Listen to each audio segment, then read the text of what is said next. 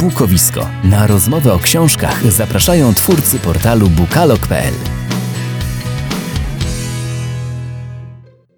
Nie wiem jak ty, ale ja jeszcze czuję sernik. Myślę, że będziemy czuć sernik jeszcze długi czas, ale oczywiście to nie zwalnia nas z obowiązku opowiedzenia wam o nowych, dobrych, ciekawych książkach i nadchodzących premierach kwietnia. A tradycyjnie w podcaście Bukowisko witają się z wami Maciej Januchowski i Jerzy Bandel. Zapraszamy was na kilkanaście minut z nami, z zapowiedziami, z książkami i wiadomościami. Zaczynamy oczywiście od wiadomości. Ogłoszono długą listę nominowanych do Międzynarodowej Nagrody Bookera. Tym razem znalazło się na niej trzynaście tytułów, ale niestety tylko jedna powieść jak dotąd ukazała się w Polsce. To rosyjska powieść Marii Stepanowej Pamięci, Pamięci. Oprócz niej na liście znalazły się książki napisane oryginalnie w językach europejskich, a także w języku chińskim, arabskim czy kikuju. Przypomnijmy, że nominowane są tłumaczenia angielskie, a także ich tłumacze. W przypadku zwycięstwa zarówno autor, jak i tłumacz otrzymują pięćdziesiąt tysięcy funtów. Krótka lista finalistów zawierająca sześć tytułów zostanie ogłoszona dwudziestego drugiego kwietnia, natomiast laureata bądź laureatkę poznamy drugiego czerwca. W Poznaniu staną książkomaty. Na taki pomysł wpadła Biblioteka Raczyńskich. Maszyny mają zostać rozlokowane w tych częściach miasta, w których mieszkańcy mają utrudniony dostęp do biblioteki. Pracownicy książnicy prowadzą aktualnie konsultacje w tej sprawie z radami osiedli. Biblioteka Raczyńskich nie chce powielać schematu znanego z innych miast, gdzie książkomaty ustawiane są przy filiach bibliotek. Chodzi po prostu o to, by zwiększyć dostępność literatury w obszarach zagrożonych wykluczeniem. Wykorzystanie sieci książkomatów jest też elementem projektu Sztuczna Inteligencja w służbie książki, którego celem jest rozwój czytelnictwa w Polsce, m.in. poprzez podniesienie kompetencji pracowników bibliotek przy wykorzystaniu innowacyjnych narzędzi z dziedziny nowych technologii, w tym sztucznej inteligencji. Ponadto, jeżeli sytuacja epidemiczna pozwoli, w ramach tego projektu ma również odbyć się festiwal pod tytułem Ludzie książki, podczas którego zostaną zaprezentowani ludzie związani z rynkiem wydawniczym. Świetny pomysł, miejmy nadzieję, że wypali, bo myślę, że to wielu osobom ułatwi dostęp do książek. Na początek dzisiejszych zapowiedzi kwietnia nowa książka Ałbeny Grabowskiej, która tym razem ukaże się nakładem domu wydawniczego Rebis czternastego kwietnia. Powieść Rzeki płyną jak chcą opowiada o trzech siostrach, których życie na głowie postawiła pierwsza wojna światowa. Muszą podjąć wyzwania, których jako panny z dobrego domu nie spodziewały się spotkać na swojej drodze, a wojna całkowicie je odmieni. Historia zapowiada się ciekawie, ponieważ wiem, że Ałbena Grabowska umie świetnie oddać historyczne realia, myślę, że książka może być bardzo dobra. Dla tych z was, którzy zwracają uwagę na wygląd książki, dodam, że okładka jest przepiękna i również bardzo zachęcająca. Z kolei pierwszą z przygotowanych przeze mnie premier jest książka pod tytułem dziewięćset dziewięćdziesiąt dziewięć Nadzwyczajne dziewczyny z pierwszego transportu kobiecego do Auschwitz, która w czwartek ukaże się na polskim rynku wydawniczym. Jest to historia pierwszego transportu słowackich Żydówek do obozu pracy w Auschwitz. Blisko tysiąc młodych kobiet stało się ofiarami transakcji pomiędzy słowackim rządem a Niemcami. Powiedziano im, że jadą do pracy do fabryki. Niestety tak się nie stało. Były to młode kobiety, które były przyzwyczajone do dobrych manier i wygodnego życia, które też nagle znalazły się w piekle, w którym je bito, rozbierano do naga, golono, trzymano na wielogodzinnych apelach na mrozie, poddawano drakońskim karom i zaganiano do ciężkiej pracy, często prowadzącej do śmierci. Ta książka przypomina niezwykłą historię pierwszych dziewięćset dziewięćdziesiąt dziewięć kobiet, które trafiły do Auschwitz, ich cierpienie, heroizm i wolę przetrwania. Kolejna propozycja tego miesiąca ode mnie skierowana jest do miłośników horroru i Dana Simonsa. Wydawnictwo Wesper kontynuuje wydawanie dzieł tego pisarza. Tym razem jest to Pieśń Bogini Kali. Książka opowiada o pracowniku czasopisma literackiego, który udaje się służbowo wraz z żoną i córeczką do Indii, by pozyskać prawa do publikacji poematu znanego poety. Okazuje się, że poeta zaginął, a główny bohater zostaje wplątany w intrygę wyznawców okrutnej bogini Kali. Muszę przyznać, że brzmi to świetnie, trochę jak scenariusz filmu z Larą Croft albo Indiana Jonesem i po takim opisie z przyjemnością tę powieść kiedyś przeczytam. Już dawno nie widziałem niczego od Anny Haniemczynow, a tu nagle informacja o kwietniowej premierze jej kolejnej książki. Tytuł tej książki brzmi Jeszcze w zielone gramy. Los splącze drogi trojga ludzi i odmieni ich życie w sposób, jakiego żadne z nich nie byłoby w stanie przewidzieć. Anna Haniemczynow bierze w tej książce na warsztat drogę dążenia do rodzicielstwa, na której tak trudno o kompromis, i z czułością maluje obraz rzeczywistości, z jaką boryka się wiele par, prowokuje i skłania do przemyśleń swoim zwyczajem, nie podsuwając jednak gotowych odpowiedzi, lecz pozwalając czytelnikom samodzielnie zagłębić się w tę historię. Książka będzie miała swoją premierę czternastego kwietnia. Trzecia propozycja to najnowsza książka Ignacego Karpowicza, autora między innymi fantastycznej Sońki, która ukaże się już czternastego kwietnia. Tym razem poznajemy historię dwójki bohaterów, Michała, który jako dziecko cudem uniknął śmierci, choć niestety dotknęła ona niemal całą jego rodzinę, oraz Anny, której rodzice przenieśli się z nad Dniepru po tym, jak zalana została ich wieś. W powieści Cicho, Cichutko Karpowicz opowiada o przemilczanych momentach ich historii i przedstawia ich zaplątane życiorysy. Czy wy też czekacie na nową książkę tego autora? Koniecznie dajcie znać. Jeszcze coś od wydawnictwa Słowne. Winny to najnowsza propozycja od Joanny Opiat-Bojarskiej. Będzie to thriller, od którego mają przechodzić po naszym ciele dreszcze. Wiem, na co stać autorkę, zatem chciałbym, by wywiązała się ze swojej obietnicy.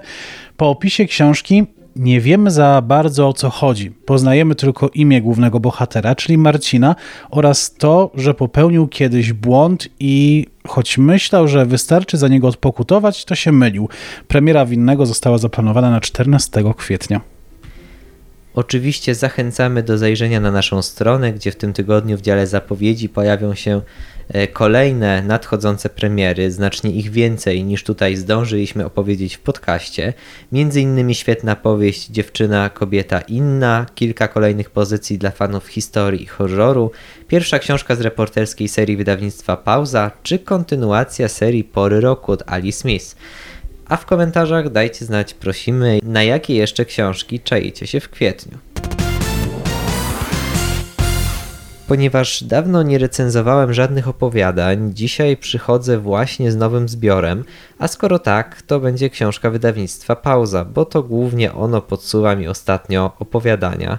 Tym razem przenosimy się do Skandynawii za sprawą szwedzkiej autorki Andrei Lundgren i jej zbioru Fauna Północy. O, będzie coś o pięknych widokach i niezwykłych stworzeniach? Tak, trochę tak. Głównie o zwierzętach, rzeczywiście. W książce znajdujemy sześć opowiadań, każde z nich na polski tłumaczyła inna osoba, rzeczywiście wspólnym mianownikiem są zwierzęta. Pojawiają się w każdej historii, czasem dosłownie, a czasem jedynie jako symbole albo metafory. Muszę przyznać, że mimo to, że nad tekstami pracowały różne osoby, językowo one są bardzo spójne, redakcja zadbała o to, żeby opowiadania rzeczywiście stanowiły całość. Natomiast co do samych tekstów, niektóre z nich podobały mi się bardziej, inne mniej. Dwa, może trzy zrobiły na mnie spore wrażenie i na pewno je zapamiętam. Natomiast mam wrażenie, że w pozostałych opowiedzianych historii nie były aż tak wyraziste czy wyjątkowe, żeby na długo zapadły mi w pamięć. Jeśli chodzi o tematykę, to głównym tematem przewijającym się we wszystkich opowiadaniach są relacje. Mamy tu na przykład opowiadanie o dziewczynie, która czeka na powrót swojego chłopaka z pracy, podobnie jak piesek z obrazów ich domu czeka na powrót swojego pana. Opowiadanie w niezwykle poruszający sposób przedstawia ich związek. Bardzo poruszające jest też opowiadanie o dziewczynce, która część wakacji spędza w domu swojego ojca. Ten, mimo że kupuje jej na co tylko mała ma ochotę, nie jest wcale dobrym tatą, nie zdradzę wam oczywiście dlaczego, ale bardzo ją krzywdzi, a dziewczynka ucieka w świat wyobraźni i zmyślonych zwierzątek, które trzeba, są jej przyjaciółmi. Trzeba przyznać, że to jest ciekawa koncepcja porównywania zachowań ludzkich do znanych obrazków zwierzęcych. Tak, na początku to opowiadanie o, o dziewczynie jest takie bardzo... W sensie wydawało mi się bardzo straszne i, i to porównanie jest takie uderzające, a im więcej podobieństw autorka wskazuje, tym bardziej to jest z jednej strony odpychające, a z drugiej fascynujące, jak bardzo jej zachowanie przypomina zachowanie psa. I też wydaje mi się, że niezależnie od tego, czy mówimy o y, zwierzaku, czy o człowieku, to czekanie na tą drugą osobę zawsze jest smutne. z jednej strony tak, z drugiej strony naznaczone ogromną niepewnością, czy ona się pojawi, no i taką nagrodą, kiedy w końcu wraca do domu. Ale mimo wszystko to porównanie wydaje mi się takie bardzo, no niektórych może, no nie wiem, zaboleć albo odepchnąć. Wydaje mi się, że taki pewnie był cel, ale rzeczywiście to jest uderzające. Na pewno bardzo emocjonalne. Tak, chociaż ogólnie relacje między bohaterami tekstów Andrei Lundgren są stereotypowo skandynawskie, często chłodne, pozornie pozbawione emocji, no ale te oczywiście są skryte między wersami i możemy je odnaleźć. W niemal wszystkich tekstach pojawiają się jakieś elementy realizmu magicznego, który bardzo lubię i który na pewno jest dużym plusem opowiadań. Na przykład w tym opowiadaniu, o którym mówiliśmy przed chwilą, w pewnym momencie aż nam się zlewa, o kim jest mowa, czy o zwierzęciu, czy o człowieku, i w niektórych tych tekstach taki zabieg został zastosowany. Na pewno oceniałbym te opowiadania jeszcze lepiej, gdyby zbiór był bardziej wyrównany. Nasuwa mi się porównanie z inną książką Pauzy, Madame Zero, to również zbiór opowiadań. Tamte teksty też mają w sobie taką sporą dawkę realizmu magicznego, a w niektórych z nich przyroda odgrywa ważną rolę. Tamten zbiór podobał mi się bardziej niż Fauna Północy, ale głos Lundgren jest bez wątpienia ważny we współczesnej skandynawskiej literaturze. Jeśli lubicie północne, chłodne klimaty, prozę pełną niedopowiedzeń, nad którą momentami trzeba się zastanowić, to myślę, że będziecie z lektury tego zbioru zadowoleni. Bardzo ciekawie brzmi zapowiedź tej książki, właściwie recenzja tej książki, którą przedstawiłeś, szczególnie, że po raz pierwszy spotykam się w literaturze z książką, która w tak dosłowny sposób, w ogóle w jakikolwiek sposób łączy te, te zachowania zwierzęce z ludzkimi w odniesieniu jeden do jednego. To prawda. Może też nie zachowania, a bardziej sytuacje. sytuacje. Mhm. Tak, to prawda. No, tak jak mówię, nie wszystkie te opowiadania są właśnie takie. W niektórych te zwierzęta pełnią jednak inną rolę. No, ale rzeczywiście, nie wszystkie są równie fajne, myślę równie ciekawe. No, to jest, to jest wyjątkowo. Chyba najbardziej przykuło moją uwagę. No, ale na pewno warto spróbować, przynajmniej z niektórymi. Ciekawy jest też ten zabieg, o którym wspomniałeś, czyli że w pewnym momencie nie wiadomo, czy mowa o zwierzęciu, czy o człowieku w mhm. opisie książki. Wielkie brawa dla autorki. Ja w tym tygodniu również nie pozostaję dłużny. Druga książka w tym odcinku podcastu Bukowisko będzie dotyczyła wyjątkowej osoby, której niestety nie ma już pośród nas i sobie niedawno uświadomiłem, że to już tak naprawdę trochę czasu upłynęło od tego, od tego czasu, kiedy zmarła Maria Czubaszek, bo właśnie o niej teraz. Maria Czubaszek, W coś trzeba nie wierzyć, to książka napisana przez Wiolettę Ośmiałowską. Od razu na początku warto powiedzieć, że Maria Czubaszek jest postacią wyjątkową. Dla wielu była kontrowersyjną, ale też mistrzyni ostrych sądów i czułej drwiny. Skradła serca milionów Polaków, niechętnie mówiła o sobie, zasłaniała się kilkoma dyżurnymi anegdotami, nie lubiła też dzieci, o czym głośno mówiła, zdrowego trybu życia, o tym też mówiła, nie lubiła podróży, ale za to kochała palenie i psy. Ty jesteś dziennikarzem, a Maria Czubaszek była dla ciebie jakoś szczególnie ważna? Pamiętasz, że jak zaczynałeś, to... Jak zaczynałem, to nie znałem Marii Czubaszek, szczerze powiem.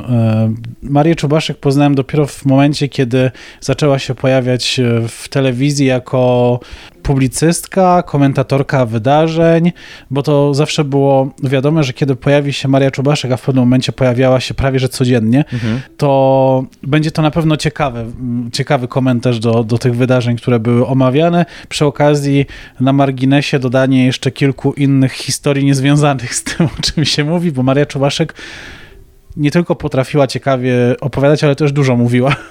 To prawda, ale też no właśnie była kontrowersyjna, bardzo celna w swoich komentarzach i taka dosyć bezkompromisowa, to znaczy jak chciała coś powiedzieć, to to mówiła, przynajmniej tak ja ją pamiętam. To znaczy z jednej strony kontrowersyjna, być może tak. Może bardziej bezpośrednia. Bezpośrednia, na pewno, na pewno to bardziej do niej pasuje, tym bardziej, że ona po prostu mówiła to, co sądziła.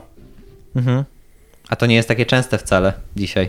Ale wracając do książki. Wioletta Ośmiałowska spotkała się między innymi z Wojciechem Karolakiem, czyli partnerem Marii Czubaszek, który w jej pokoju od momentu śmierci nie zmienił nic. Udało też jej się wejść do tego pokoju i mm, poprzebywać w tym zatrzymanym świecie, poznać archiwum satyryczki, ale też namówić na szczere rozmowy jej najbliższych, nie tylko Karolaka.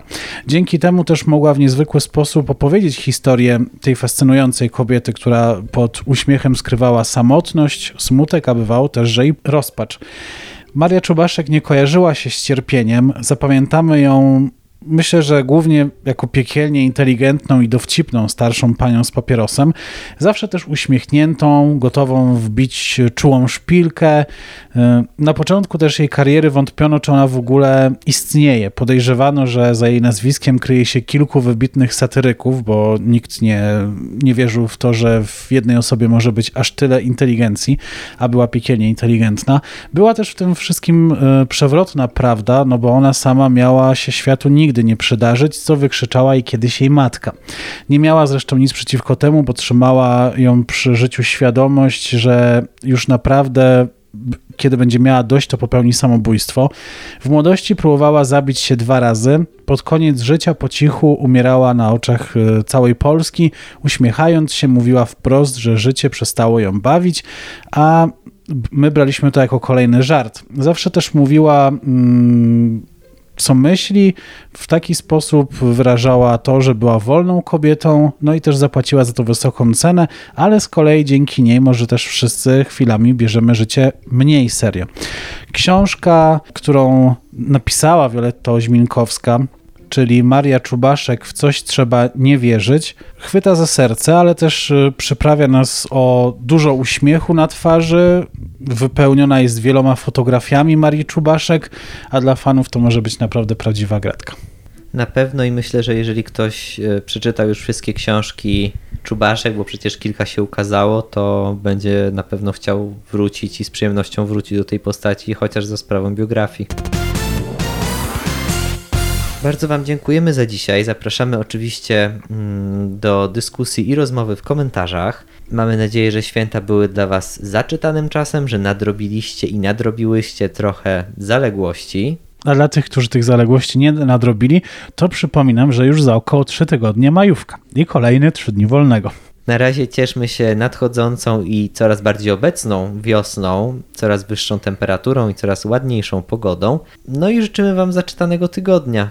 Wszystkiego dobrego na ten tydzień. Maciej Januchowski i Jerzy Bandel. Cześć. Cześć. Podcast Bukowisko znajdziesz na YouTubie, Spotify, Google Podcast i Apple Podcast.